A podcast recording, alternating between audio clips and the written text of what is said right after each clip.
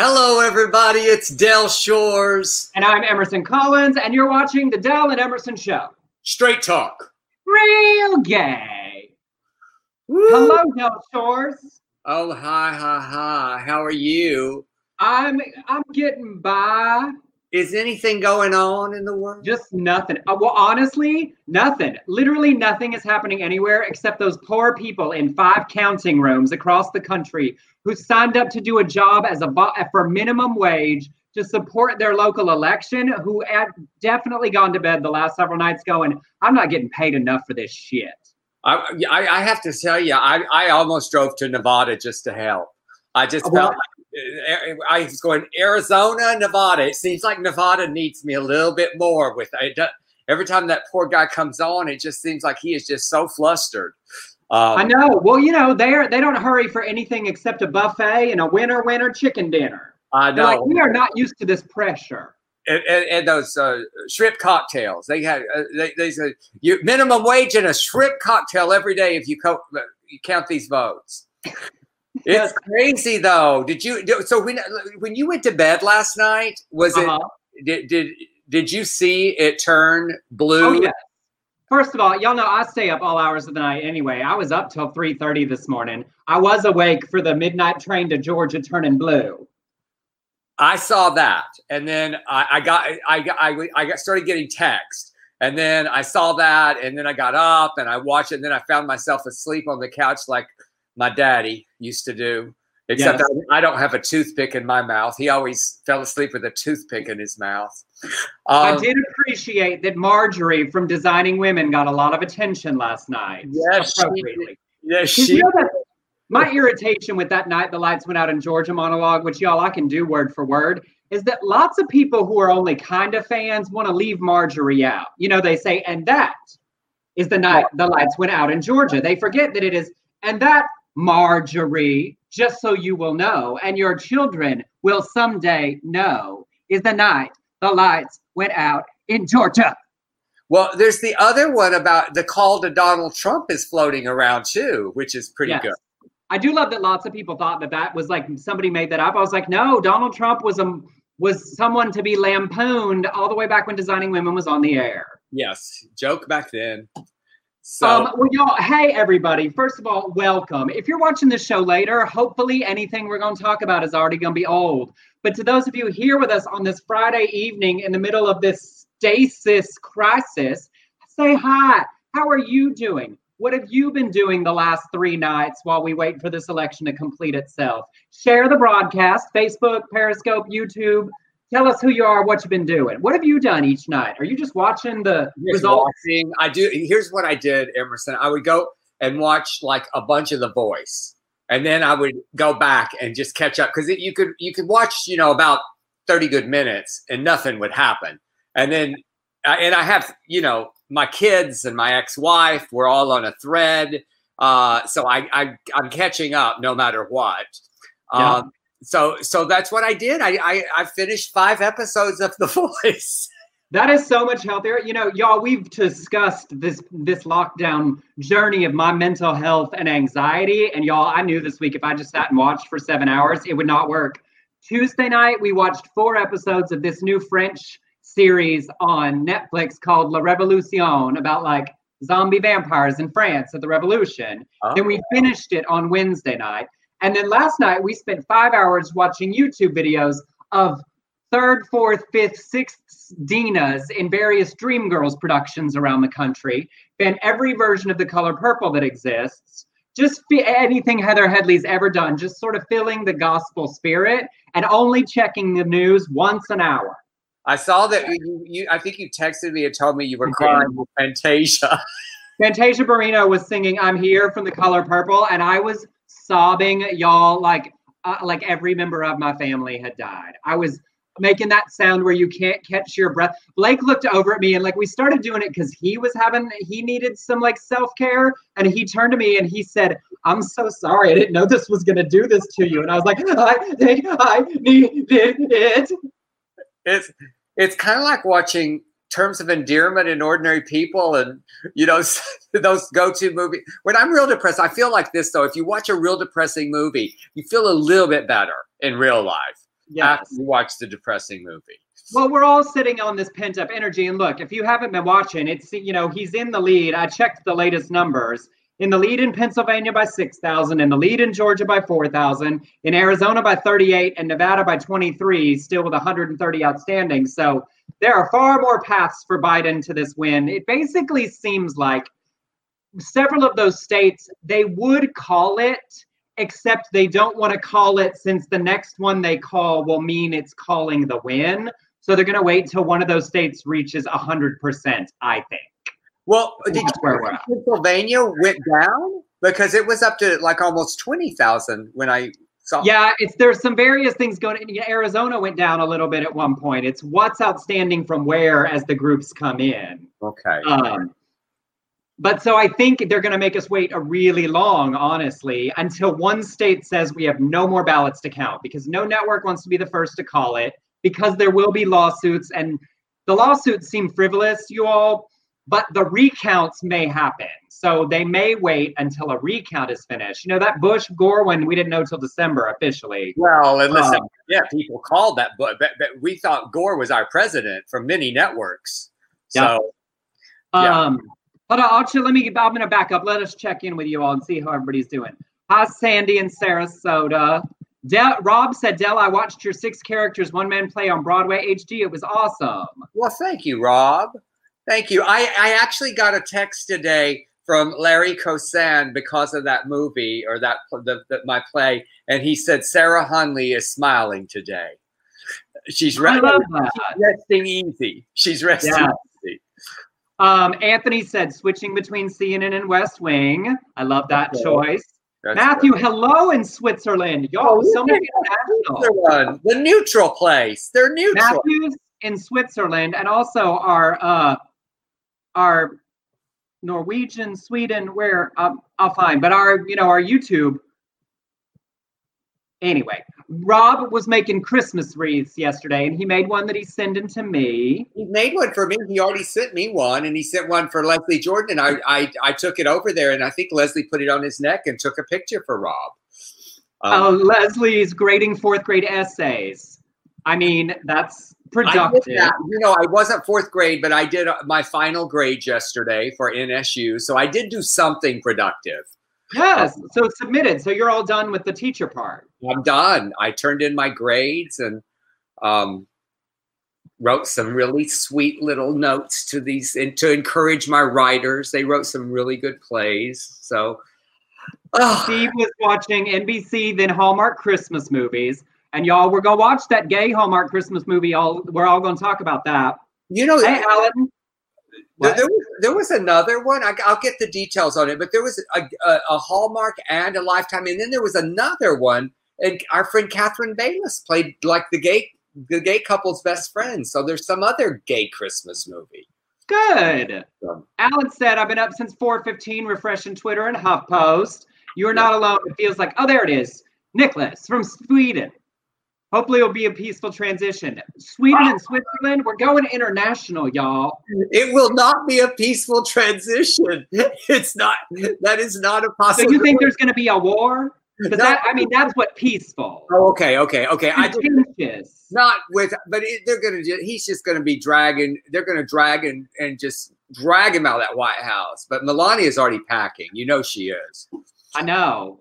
They um needed a diversion. I know. And y'all, um, obviously there's lots happening. I will say I'm annoyed at the media who the last 36 hours have been willing to like, you know, we're ignoring his tweets, we're cutting away from his speeches because it's not true and whatever that we could have been doing for the last four years. Now that he's on his way out the door and we're finally treating those things that way, it's sort of irritating because it does show we could have been treating it that way all along. And we wouldn't have been where we are. But you you mean Twitter in the, the way that they're they're flagging everything? I mean, Twitter. I mean, the news media cut away from his speeches yesterday, bunch of the major networks, and we have not done that. They used it for the ratings. It took literal years of the administration for them to start cutting away and then fact checking in between. It's just interesting that now that he's on his way out the door, it sure seems real easy to call him a liar, you know, to to talk about the about the lack of validity to how many things he says. We could have done that all along and it wouldn't have been this close. You know, my favorite moment yesterday on CNN was when Jake Tapper called his ch- children, he said his spawn, his spawn are tweeting. Yes, that's what I mean. Like that was that was available to these people for four years. You know, we're doing it now because it's done. We wouldn't be here if we had treated it more like that all the way through. That's all I'm saying.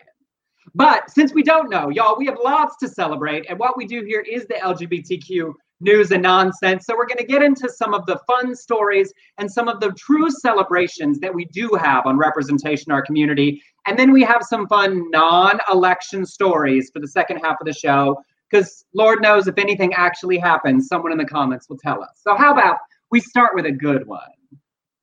The t- well, I love this story. Thank you so much. And before I, I read that, though, I just want to re- remind you a few weeks ago, Pat Robertson said, without question, uh, Trump is going to win the election. God told him that. Just just reminding you. Okay, so Paula White. If y'all don't know who Paula White is, Google her. Uh, she. Uh, before we get to the celebration news, let's just enjoy this video. This is one of his uh, Donald Trump's spiritual advisors, as she is passionately praying for the angels to help Trump win. Um, and y'all, if you haven't seen this, you need to go watch every version of this video that exists. I'm just going to show you the highlight center section Oh, oh. Hold on. Oh, that's not Paula White. That's I know it's not. My my Twitter just jumps. So just give me two seconds to get well, her back. to wait because uh, you know uh, the Baptists, by the way, always felt like speaking in tongues was a lesser gift, but uh, there. Uh, Paula White really does speak in tongues. Here, here she goes with her bra and show. Strike and strike and strike and strike. There she is. But let's jump on because like she goes on and on. Yeah, from Africa right now. Africa right now. Africa right now. From Africa right now. They're coming here. They're coming here. In the name of Jesus from South America. They're coming here. They're coming here. They're coming here. They're coming here. From Africa. From South America. Angelic forces. Angelic reinforcement. Angelic reinforcement. Angelic reinforcement. Fika hata anda ata. Oh, Ora bata rata ande for I hear the sound of, sound of victory. I hear the sound of victory. I okay. Now, but I hope that y'all guy walking back and forth, Emerson. I don't understand that. I know. I have so many questions. Like she is like speaking in tongues, calling only from South America and Africa. Apparently, Asia and Europe are just a lost cause. Um, but who is the man wandering around like the way I walk around my apartment learning lines? I, yeah, I know. I thought he was reading the script. That's what I thought. And he had his costume on his uh, arm. If you noticed, it was like he had a little costume thing. I was like, are they getting ready for the Christmas pageant? I um and and didn't seem to be listening to her. The I know we're not the only ones. I was like more interested in him than I was in her because she's so full of shit. Um, but I did go to a church uh, growing up. One of the churches I went to, we did have people speak in tongues on Sunday nights during our praise and worship service which that was fine uh, because I understand the concept of getting to a point where you're just communicating emotion and the words don't really matter. Where we lost me was when somebody stood beside them and translated. Well, that's what the Bible says to do. That's biblical. I know, but the Bible was talking about actual languages. They were not talking about this nonsense. Blah, blah, blah. Oh, I'm gonna hum, hum, hum. They were talking about they literally were given the gift of speaking other languages. And they're just making up shit. You know they are. Um, I went to a church at, in, in, in Waco in, during Baylor that did that, and the pastor started uh, going in the audience and said he was searching for lost sinners, and I just bowed my head and said, "Please, please, please." I'll, I'll do I, better. I'll do better if you don't come get me. I know. I had a friend. I had a. We were in a service and had a guest pastor once who was going around doing the like laying the hand on the forehead, and you see people fall down, and people walk behind them to catch them. And when he got to me, I was like, um, you kind of pushed. he did it. Like, I didn't fall, but the, the the the the hand on the head included a, a little bit of momentum, and I was like, I don't think you're supposed to help it along. And you're like, I'm not playing your game. um, wait, I speak in tongues, Rob. Well, you know, I know lots of straight men and lesbians who speak in tongues. It's not one of my spiritual gifts. That interpretation thing is one of the gifts. Cindy, so Cindy speaks to that. Yes. Well, I'm just going to say that I experienced some versions of that where it more seemed like an excuse. Uh, Rob did say, though, he is her catcher if someone falls out under the Holy Ghost. He did not seem close enough to her. If she fell out, she was hitting the ground. oh, he yeah, he kept he was not good. He should have been right behind her. I would say, I'll wait till they bring out the snakes. I mean, at least they didn't do that. Yeah. And That's too much. like that. Um, well, Paula provided us all entertainment and people have remixed it. And here's the thing whatever way you express your spirituality and you speak to your Lord, I am all for that journey for you and your spirituality. Paula White is a hypocrite who begs for people's money and has excused anything and everything that Trump has done. So her spirituality is what I call into question, not your personal faith journey. oh, that's just- right. We, I'll just make fun of her, not you. Yeah. Um, but we did have some things to celebrate. You know, we picked 20 candidates, 11 and 11 Senate races and nine challenging LGBTQ races. And I want to share uh, the exciting victories uh, that we had in some of those. Now, we did know up front that we specifically picked um, LGBT candidates that were going to be harder to win. Uh, so here are our big three victories. Uh, Ann Johnson on the left, she won in Texas. This was a big fight for Texas to try to win their state house, continuing the purple journey of Texas. Um, so a huge celebration for Ann there. And then we have Torrey Harris, who won in Tennessee. He is the first out LGBTQ member of the Tennessee legislature, along with Eddie Mannis in Knoxville, who's a Republican. So we didn't focus on him that much. And then our other really big, exciting win from our nine spotlight candidates was Stephanie Byers in Kansas, is the first trans state official in the state of Kansas. So, y'all, we intentionally chose and focused on difficult races. Um, so, it, to me, it was very exciting to see these three win. Certainly, the other six, all three of our U.S. House candidates lost. Uh, Jon Hoadley in Michigan, Gina Ortiz Jones in Texas was particularly hard. Um, and then Pat Hackett in Indiana from South Bend. Um, her margin was wider than we wanted it to be. But these three are victories, and we are celebrating them and grateful to all of you who contributed to them. And even when candidates lose, y'all, every every race that we get closer in a place that is hard to win creates momentum for the next race in that same place. I don't see any of them as losses. We chose challenging ones, um, and they are set up for even greater success the next time. I got many, many um, emails, as I'm sure you did, from those who lost and won. Thank you. Being Um, somebody asked because I didn't check on hers. Did Jane win? but she did not win. Jane did not win. Um, so, but we, we, we, she said it's not over. We're, I'm going again, and uh, good for her. I, I talked to her, and she's doing well. But uh, she, she put up a very good fight and a very red. And y'all, it's just like American Idol and RuPaul's Drag Race. People audition two, three, four, five times before they make it to the show. Lots of candidates win second, third, fourth time because the people know them even better the next time they run. Uh, Joe Biden, uh, who could be winning very soon, he's And running. for the first time in the 80s. Yes, when when you were a, a baby. It's true. Um, all right, we have other celebrations. Uh, yes. Did you did you finish all of yours? Yes, Uh, I did mine, so you can do our Okay, story. so we've got uh, Richie Torres and uh, Mondaire Jones in New York will be the first openly gay black members of Congress. Torres is an Afro uh, Latinx and defeated that homophobe Ruben Diaz Sr. in the primary. And then we have uh, Wait, stop. These are y'all. These are all. These are all the candidates we did stories on right. that we that weren't in our focus group. Yes, thank you. Yeah. And then there was Shevrin Jones. After serving in the Florida House, he will be the first LGBTQ state senator in Florida. We did the story on how he was rejected from a blood drive earlier in the pub- pandemic and the homophobic uh, robocall that happened after. And then we have uh, Charmaine McGuffey. I I love her so much. She will be the sheriff in Hamilton County, Ohio, after defeating the sheriff who fired her for being gay in the primary.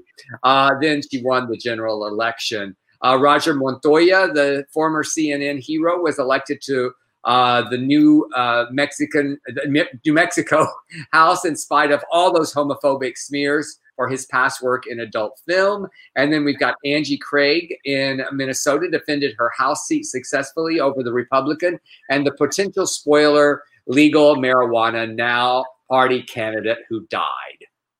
Y'all, I love these. I love this group because everyone in this group faced overt homophobia, trans, you know, queer phobias in some aspect in their race, whether it was the candidate that they were running against with Richie or that robocall for Shevrin, the boss uh, for Charmaine, for like that stupid gay porn stuff. I just love the victory of this group of people who weren't just running, they had to overcome bullshit to get there. I love that. I love the, the, the big headline. There's a new sheriff in town for Charlotte. And I just read today didn't even include there was one in I think Charleston who was very similar to her story, where somebody uh, she beat a bigot that had like held her back in her career. Yeah. So y'all, there's a lot of nonsense, but there is so much to celebrate. And then uh, the last group I want to share because this is really exciting, and we have to remember to celebrate uh, battles that we win while we continue to fight the big war. Um, just so you all know, you can go to the Victory Fund website because currently, of the candidates they supported, LGBTQ candidates at every level across the country, there are 189 wins, only 77 losses, with 46 still undecided. I'm not going to go through all of them, but these are some highlight firsts. Um, and they, I'm going to read these across uh, from from left to right, all across. Sarah McBride, huge win, first trans state senator in the country as she joins the Delaware Senate. Y'all, she interned in the Obama White House. She's an HRC spokesperson. She spoke at the 2016 DNC and worked for Biden, uh, Joe Biden's son, Bo, as Attorney General of Delaware. In her speech, she said, and I love this it's my fervent hope that tonight, a young person here in Delaware or in North Carolina or in Texas or anywhere in this country, that they are able to go to sleep tonight with a powerful but simple message that our democracy is big enough for them to, that their voices matter, and that change is always possible. I mean, she, y'all, we're to watch her at every level up through our country, I think, through the next, the coming years. Um, and then a quick rundown Kim Jackson next, a lesbian Episcopal priest and social justice advocate, uh, is the first out member of the Georgia Senate. Then Michele Rayner, the first Black queer woman to win a seat in the Florida House, uh, over where Shevrin just moved uh, to the Senate. Then Jabari Brisport joins the New York State Senate as the first LGBTQ legislator of color. He ran unopposed in the general, so after he won the primary, sailed on through. Greg Razer will be the only out LGBTQ plus rep in the Missouri State Senate. Then Taylor Small the first trans legislator in Vermont's House. Then Christy Holstege was elected to the Palm Springs City Council. Now there they rotate the Palm Springs mayor among the council members. So she will be the first bisexual mayor in the country and the first female mayor in Palm Springs, which we love. Yes. Alex Lee, who at 25 is the California State Assembly's youngest Asian American member and first out bi person elected to the assembly.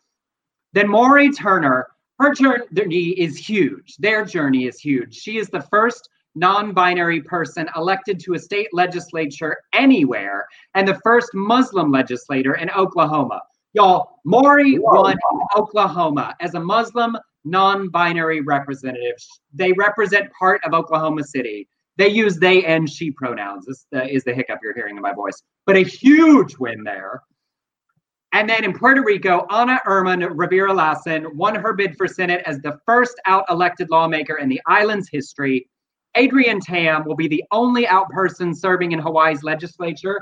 And Adrian beat the founder of Proud Boys Hawaii. Fuck them. And finally, David Ortiz is the first openly bisexual person elected to the Colorado Assembly. So, y'all, now only Alaska, Louisiana, and Mississippi Mississippi have not elected LGBTQ legislators. So in the middle of this, y'all, we have huge reasons to celebrate uh, for all of our community. So many different kinds of representation all across the country at so many levels. So as we sit in this nerves, I just wanted to share this. Yo, we have so much to celebrate as well. So huge. Huge, yeah, great, great job, Emerson. I, am so I love this update. Well, in, um, Did you? Go, yeah. So what were you saying? Oh, oh, I was just going to go to the next story. If we uh, just one more second, let's see, because some people had some fun other ones. Um, Tam said success in Birmingham, Alabama, LGBT charter school approved. Oh, That's nice. so exciting. Rob said, sadly, Senator Allison Common Freeman lost in Tulsa um, for the lesbians, but still exciting wins in Oklahoma. Um, and then, yeah, so as Ken said, reminder, y'all, progress is slow and steady, but all different kinds of members of our community have stood up so many places to say, I am here, I want to represent, I want to be a part of creating for my community, and lots of victories to celebrate. So it's, so it's so beautiful that so many people are out proud and running as out and proud. I just love it, and so much. Uh, no, nobody, you know, even when they lost, you're so right. There, it is progress. People are putting a face out there, and we are being represented. So, I love all of this. And and you know, yes, lots of people. We didn't do stories on people like Brian Sims on Park in Georgia, people that were definitely going to win re-election. Like Brian was never in danger, and so we only focused our energy on people that had challenging races. And so yes, lots of our existing reps uh, were re-elected, and of course that's exciting. But you know, we only have an hour, so we. That's right. And so I'm gonna, you know, since I can't stand this next person, I'm gonna rush through this story. Uh, but the, uh, on Wednesday, Richard Grenell appeared with Matt Schlapp at a or Schlapp, I believe is the way you say his name, at a press conference in front of the Nevada polling center. You ought to have tried to help him count. On Twitter, he said he was announcing a federal lawsuit to stop counting illegal ballots in Nevada. Clark County officials must start answering questions as to why. We demand transparency. At the conference, he claimed that thousands of votes were cast illegally and the polling center lacked proper election observers. He refused to answer any questions and practically ran away from MSN, MSNBC reporter uh, Jacob Soboroff, which I love this video so much. Uh, J- Jacob just kept saying, "Where's the evidence of the fraud?" And he just refused to answer, like powering into a van, just like a little, like a possum running. And uh, uh, they brought out an elderly woman who claimed her mail in ballot was stolen, and she was unable to vote in person. She was uh, he was told by Josh Lederman of NBC News that Clark County addressed her on record and said they investigated, found the ballot signature, and gave her an opportunity to sign a statement challenging the ballot and the signature. She declined. So they, you know, carted her out like a, you know, a prop, and uh, and they were wrong about that. He ignored that, and then he began trolling, saying she was afraid to stand up to the Democratic machine. And then he attacked Fox News anchor Harris Faulkner as well for not agreeing with his version of the story. And as I like to call him, Richard motherfucking Grenell, but uh, I like yours better. Um, gaslight or, gaslight.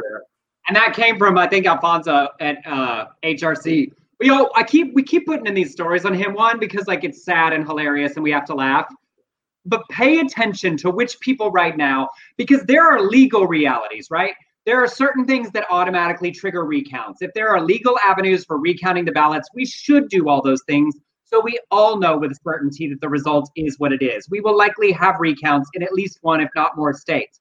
But pay attention to these people that are stoking fear mongering based on falsehoods so that when they try to come back around after Trump is out and gone and act like a regular Republican again, that we make sure they get fucked all the way off.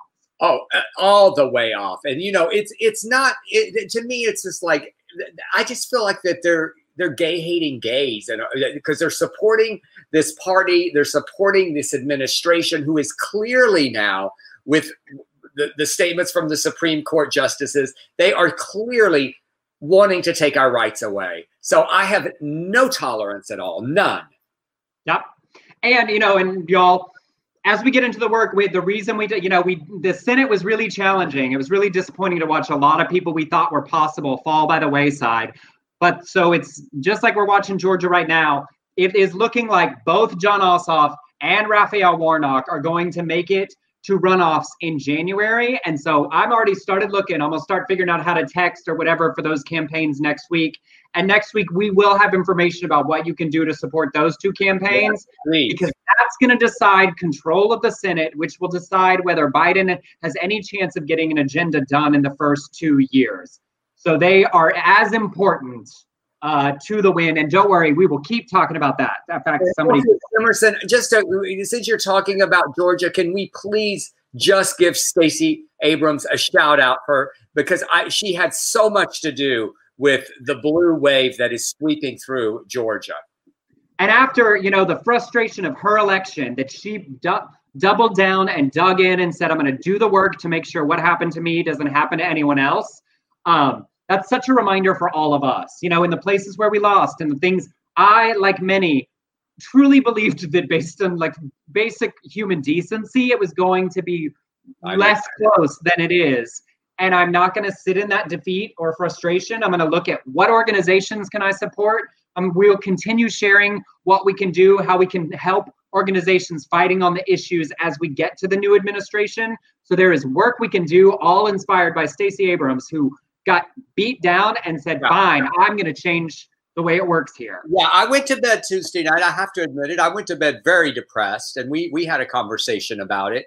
We we y'all we actually talk outside of this show, and uh, it, and, and but the next day I said, you know what, we we got to rally. We have got to rally, and and and good for you for saying that. Um, and then just one quick thing, I'm going to skip most of the next group. Um, the other, we talked about question two in Nevada, right? That the two Karens were trying to get uh, the same sex marriage ban removed from the Nevada Constitution. And y'all, that passed with over 60% of the vote. They will be the first state uh, to have their same sex marriage ban removed from their Constitution. A huge symbolic, important win to the Karens and Nevada. And of course, Nevada already knows about that. Now we're waiting on the, the rest of it. Yeah, yeah. So, which is great. There are some good Karens out there, y'all. Yeah. All right, go on to that electorate one because this is. Uh, okay, so uh, exit uh, po- polling canvassed 1,600 people who voted on Tuesday. Thousand. They thousand. Oh yeah, sorry, 16,000 people who voted on Tuesday. They found that seven percent of the voters identified as LGBTQ, a record turnout, meaning we were overrepresented since we are only 4.5 of the population. In 2016, we were 5%. In 2018, we were 6% out of exit polls. It represented about uh, one, uh, 1,100 people uh, in the exit poll, poll. And the polling found that Biden received 61% of the LGBT uh, vote. That's a massive drop from the 77% that Clinton received in 2016, and very disappointing for me.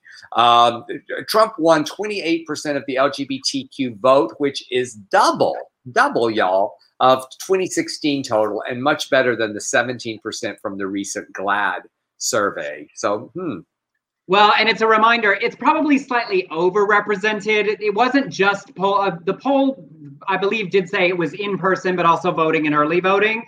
But it still probably is overrepresented by people who waited to the day of, which we've seen leaned heavily Republican anyway. But something for us all to consider how we address our communities. You know, there were rises in other marginalized and minority communities as well. How we discuss issues heading into the next elections something for us to be aware of and thinking about what's the best way to communicate uh, beyond you know their racism.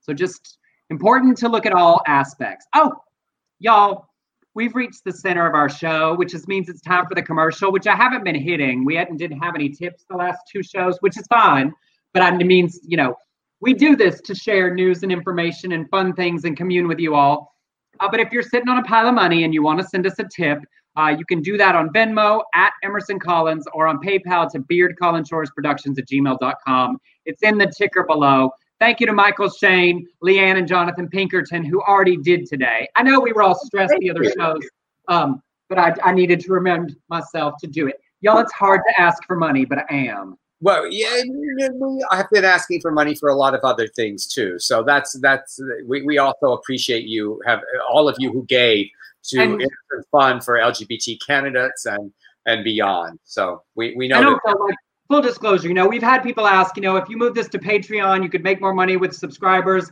but we like being able to do it for free to you all because we know there are lots of people who every dollar matters for. It certainly does for me. So we do it this way, and the people who tip make it possible for us to do it for the rest of you. So no guilt trips, nothing. Just no, and, we, and we've decided not to do OnlyFans. People have begged me not to, so I am not going to be doing it. Uh, like, and, and, I'm just not there yet. But it is, it is, my, it is my backup, backup, backup plan. I'm not gonna lie. I'm not there yet.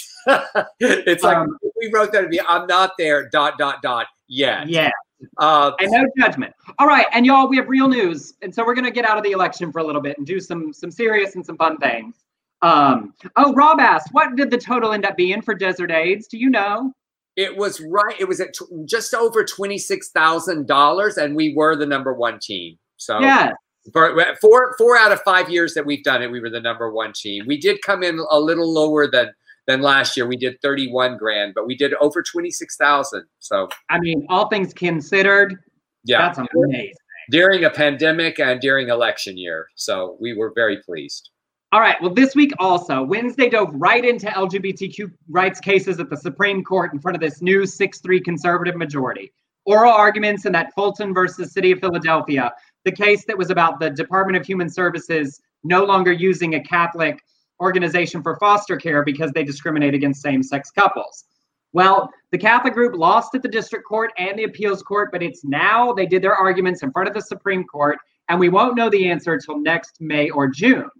But SCOTUS watchers indicated that Alito said it's not about gay foster parents, but the city being mad at Catholic services for the message their policy sends. Kavanaugh said the city's stance was absolutist and extreme. Amy Coney Barrett discussed some hypothetical where the city took over all the hospitals and tried to force the Catholic hospital to do abortions. So the conservatives are being conservative on it. Uh, Neal Katyal, a lawyer representing Philadelphia, said a broad ruling in favor of the Catholic group's rights to discriminate against same sex couples while still contracting with the city would enable many other types of discrimination. Chief Justice Don Roberts, a little more interesting, said it was definitely a case involving free exercise rights and its tension with another set of rights recognized in a Obergefell. So he said there is a tension here that the court has to deal with. After opening arguments, we'll see where it goes but the Philadelphia city solicitor issued a statement saying that Philadelphia proudly respects and protects all of our residents' religious freedoms, a commitment we hold dear. But those freedoms do not allow contractors performing a city service to choose which residents they will serve based on their sexual orientation. So, a long way to go, but y'all, we're going to have a lot of interesting news this year as the SCOTUS hears cases related to our community under this new conservative majority. So yes. we'll keep sharing them and we'll see next year what it means. So, um, and Jerry Falwell Jr. is back in the news. A uh, little, little fun news uh, on the pool boy story. Uh, Politico has a new report that, according to a former Liberty University student, Jerry and his wife Becky, I like to say it like that, Becky, uh, allegedly had a game they like to play where they would rank students based on how much they wanted to have sex with them. Uh, the former student uh, used to be in a band with Falwell's son Trey and claims to be one of Becky's ex lovers. He said he'll never forget the time she told him about how she and Jerry loved to stroll around campus and point out all the young men they would like to bone together he said her and Jerry would have people down on campus. She didn't go into specifics, but said, "Oh, me and Jerry play games all the time. Like, would you rather with people on campus?" The Falwells, of course, say this is not true. That's just not true. Uh, and but uh, Giancarlo Granda, the former pool boy who broke the Falwell story, tells Politico that Jerry would often joke about having a crush on certain students. So I think Jerry, mm, we don't want him, but I think well, at least he's. It seems based on the stories, he enjoys at least the cuck position.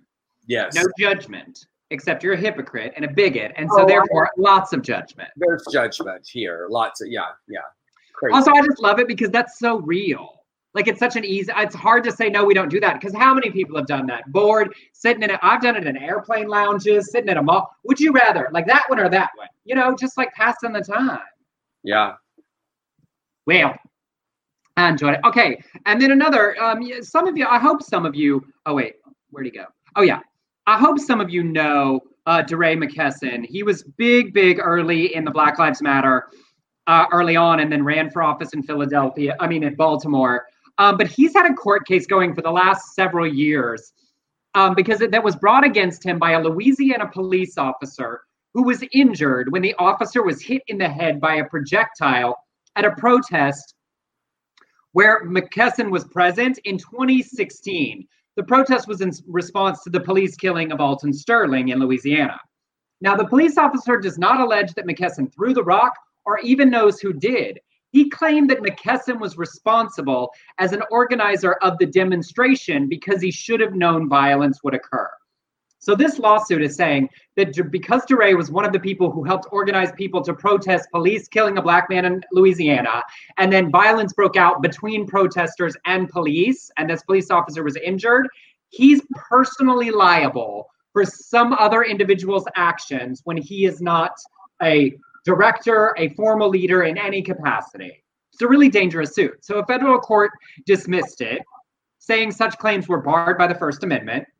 The Fifth Circuit reinstated by ruling McKesson could be held liable if a violent confrontation with a police officer was a foreseeable effect of negligently directing a protest onto a road outside a police station.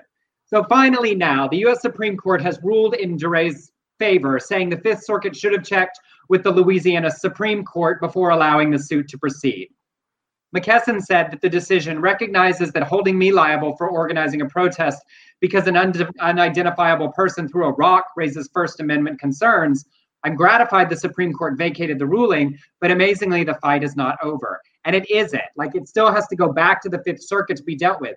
For four years, this police officer's been suing him because some random other person threw a rock at him. Crazy. And that's DeRay like stepping out and showing up. He flew down to Louisiana to be present and support the community there in this. And then has um, to and is still dealing with this legally. I mean, that's racking up dollars four oh, yeah. years later. Just to get there, and and I hope that ACLU or someone is helping him with these legal. And there are there are people involved, but still, nonetheless, the emotional stress of that. Absolutely.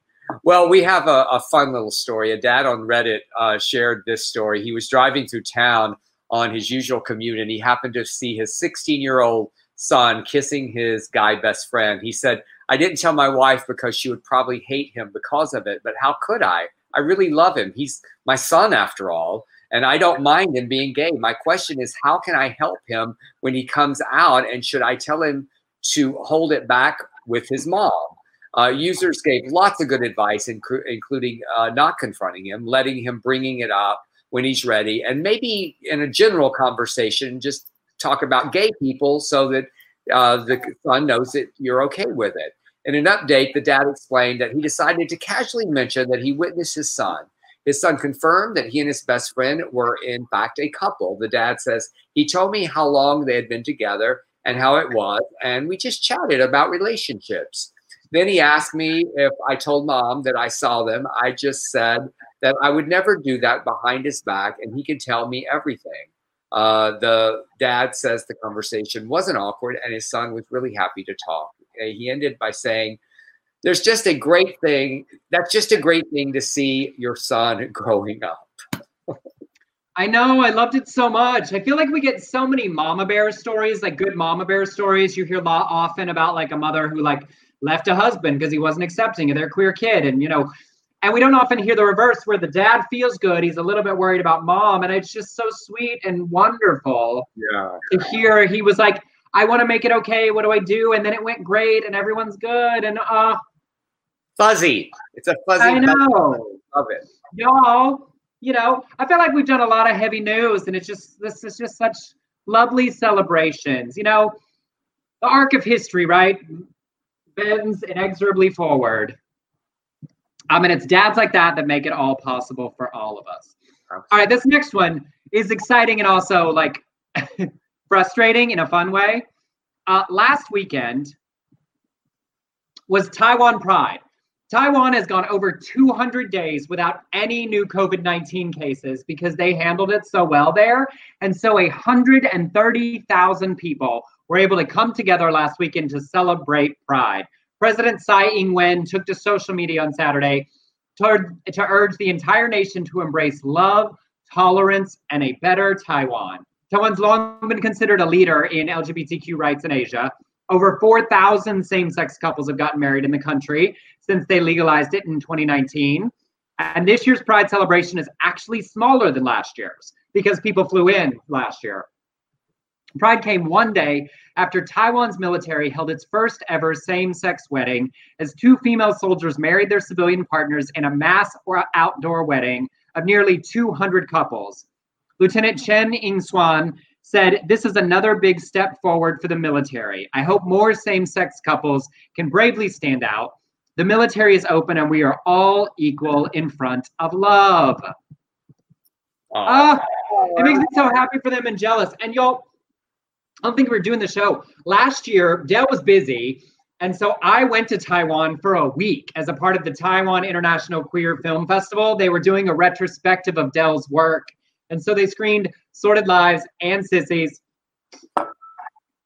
And I got to speak on religion and sexuality and do Q&As and be there. And it was right after they'd gotten marriage equality passed.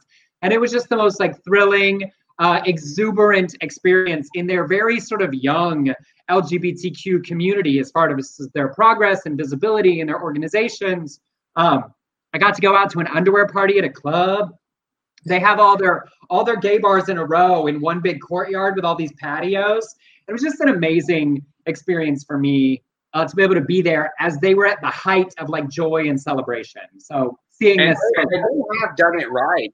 I was reading about Taiwan how they really closed down the borders and they just uh, all were very uh, social. They social distance and were responsible and, and in isolation. And they've had like 52 cases in the entire country, something insane. Uh, so that, that's crazy. That was August of 2019, uh, if I'm not mistaken, yep. when you were there. It was. In fact, so, one of the other filmmakers I met there, she just made a whole short film in lockdown. I was like, Sam, you're making the rest of us look bad. Boy, isn't that the truth? Okay, we got some okay. But before we do that, like, because we're, we're we're good. Are you ready for the holidays? Like, what's your theory on what's everybody feeling about like starting Christmas early? I don't even know what to. I you know I, I've been talking to my kids, and you know I haven't seen Caroline since we met halfway with mask on in a park when Rebecca and I drove up there, and she's trying to just figure out when she can come home and uh, you know with with thanksgiving coming up i mean is anybody getting it being inside? Uh, i think we i don't know. We haven't talked we have not talked about thanksgiving. I wonder if we're just going to do it on rosemary and Nils patio where we can all social yeah. distance with mask on. It's it's it's a, it's a lot to think about because you know holidays can be depressing uh, for a the, lot um, nancy said bah humbug. Y'all okay I don't know if we've done on the show ever before, but in my house growing up, Christmas is a sport. It's the only sport I play. My parents have an entire closet devoted to nothing but Christmas decorations. My parents collect nativity sets with almost 200 sets from all around the world. As they travel, they get it done in the local artisan style, and that's the thing they bring home. We sang and played handbells as a family at Christmas when I was in middle school. I'm about to start Christmas. Like after this week, once they announce a president, or even if if we're waiting until December, I'm not. Starting next Monday, I'm putting on the music. It's happening. Can you see? I got my little, I got a little Thanksgiving kind of stuff going there. I did a little bit of, of uh, it kind of goes with Thanksgiving and Halloween. So uh, thank you, Trader Joe's. we're keeping our pumpkins like for like Thanksgiving and and decor but like the movies, the music, the I'm I'm leaning in, y'all. I'm going early. Um, Ken said if I start now, I'll be sick of it by Christmas. Best after Turkey Day. I just honestly, since this lockdown isn't ending, it helped us. We watched spooky movies starting at the beginning of September all the way to thank to Halloween. I'm about to start Christmas. I, you know what I think I'll do, Emerson? I, I think you've inspired me. Uh, when I was a kid, my favorite Christmas tree was my grandmother on my dad's side, uh, Reba. She had this aluminum tree that we put together in these little holes, and, it, and it was all blue. And I was just fascinated by this tree. I loved it so much. But now, since I became an adult, you know, I was I've always liked the real trees, and we collect. You know, we have ornaments that I love seeing all the ornaments when the kids were little and how they, you know, everything, Yeah. everything. I love reminds- it. But but maybe I'll get an additional tree this year to honor Reba and see if I can find one of those um, Yes. some trees and put it together. Yes. Well, because and also Blake and I are sort of committing to doing this holiday show since we had so much fun with our spooky one because it gives us something to do. So we're about to be working on Christmas music anyway. So I'm just leaning in. Did Uh, you did y'all want me to sing "Oh Holy Night" or anything? You know what's so weird? I feel like the show is full. Um,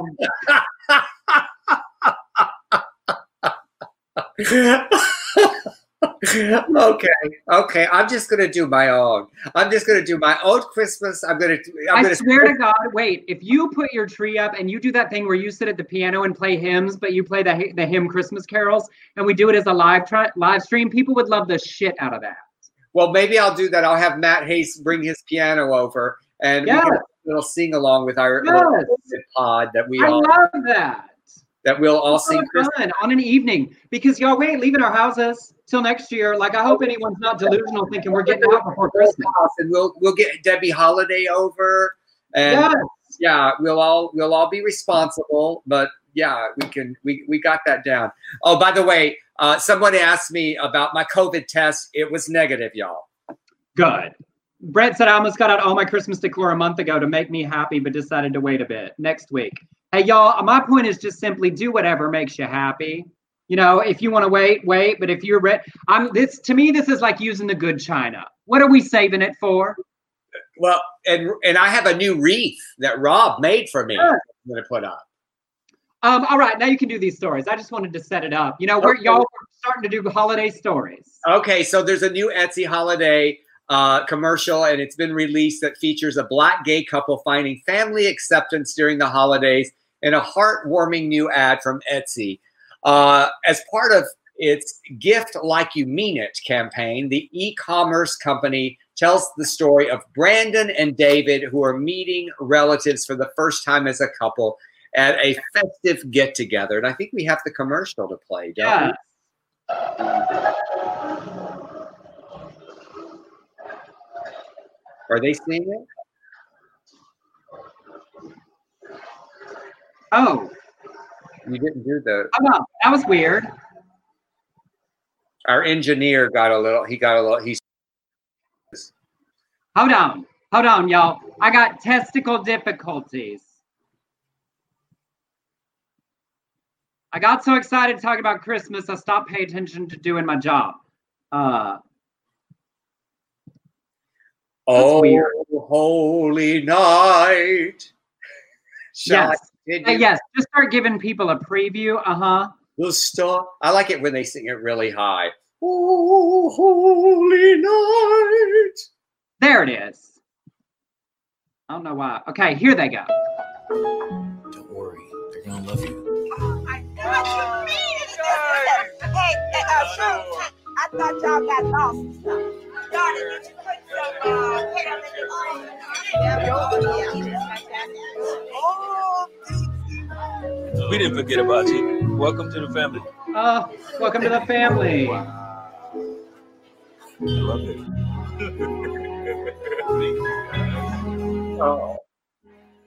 Ugh, Somebody made an ornament of them, and I just love it. a little emotional. That was so sweet.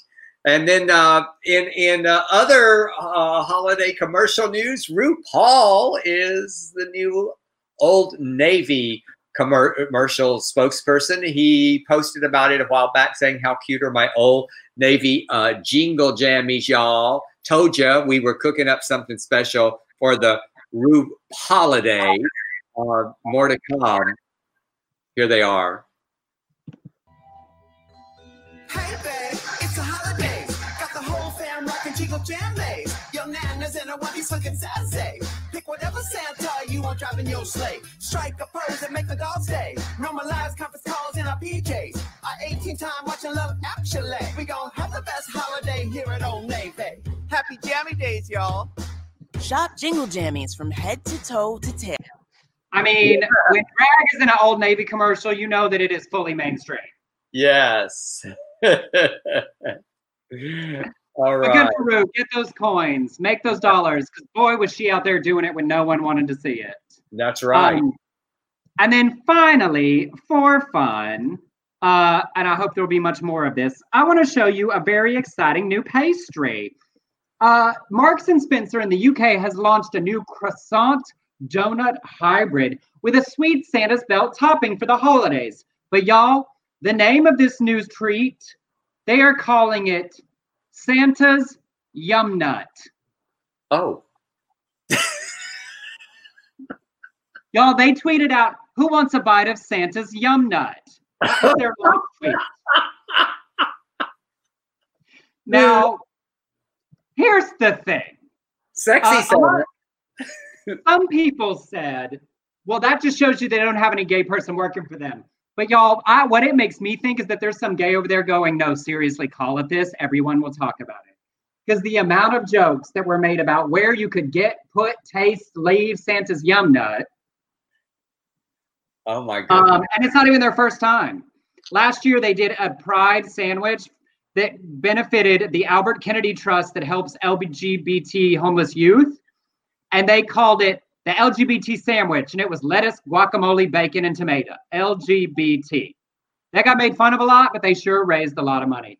So, y'all, Oh. if anybody's out in London, do we? I know we had Sweden and Switzerland. We need to find somebody in the UK that can go to a Marks and Spencer and just let us know what Santa's Yumnut tastes I'm going to ask Lanford Beard, our friend Lanford Beard is li- live, living over there. Maybe she'll send us some.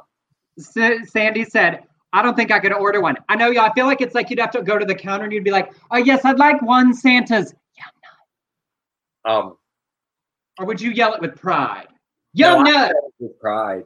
I did it. I did. I, the other day, I went to CVS and um, I, uh, I I I stole from you, Emerson, because I asked for some uh, gun. I was at, I asked the the female clerk uh, there in West Hollywood where the gun oil was, and she said, "What? What? What is that?" And I said, "For sex, the the lube, the lube, the gun oil lube for sex."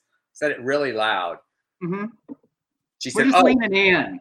she's like aisle five um, so and and then finally one quick uh, little uh, blurb that on wednesday a very large moving truck pulled up in front of the white house and no explanation has been given it's like we're ready we're ready just uh, we are Like- here Whoever it was, like whoever did that knew what they were doing. Like, I don't care if it was there to move out some chaise that needs to be reupholstered. Whoever set that pickup for Wednesday knew what they were doing. hysterical well that does it for us if i'm not mistaken right Yes, y'all, we do. Thank you. I mean, how is everyone? You know, you have, we have two minutes. Does everybody have weekend plans? What are you doing while we wait on all this thing? One more time, if you want to send us a tip, no obligation, but you can on Venmo at Emerson Collins or on PayPal to Beard Collins Shores Productions at gmail.com. It's in the ticker below. Um, and if you're watching us back later because you can't tune in, we appreciate y'all. We know people. I get Venmos through the week, through the days after shows, so I know uh, we love y'all that can't watch live. Thank you so much. Yes, I. Um, what are you doing this weekend, Emerson? I don't know. I'm running to Palm Springs for a couple of days. Oh, yay, good. Just gonna hang out there a little bit. Yes. Um, Ken said, You're right. I will feel better when I see Joe's hand on a Bible in front of a judge. I mean, it's going to be a minute. Yes. I think we might not breathe all the way out until then, but if we can at least get it certified in December, uh, that'll be something. We'll call that a win. Yes, it's breathing. It's breathing. I said I tweeted the other day that it, you know, watching these election returns, it's kind of like bottoming. You just have to keep breathing. That's right. Yeah. It'll eventually hurt less. And a reminder, y'all, do we got to the election, but all this energy we've had, all this focus we've had on the election, think about all that time, that money, that energy we put into this, all of the issues we also want to work on for our community, other communities. We will, there are organizations that work on those all the time. And we have that time. We found that time in our lives. We need to keep that time and put it to other things as well. So I'm challenging myself. We'll keep sharing with you all because y'all, we're changing the world little bit by little bit. Little bit, little bit. Rob, going with a friend to breakfast for his birthday, and Victor's coming Sunday. I'm gonna do Del's one man play. Have an encore production. Yes. I'll try to have a good show for you. Uh, All right, y'all. Remember to breathe. Uh, if you get crazy panic, talk to somebody else. Turn the TV off and walk away. Take care of yourselves and each other, and we'll see you on Tuesday.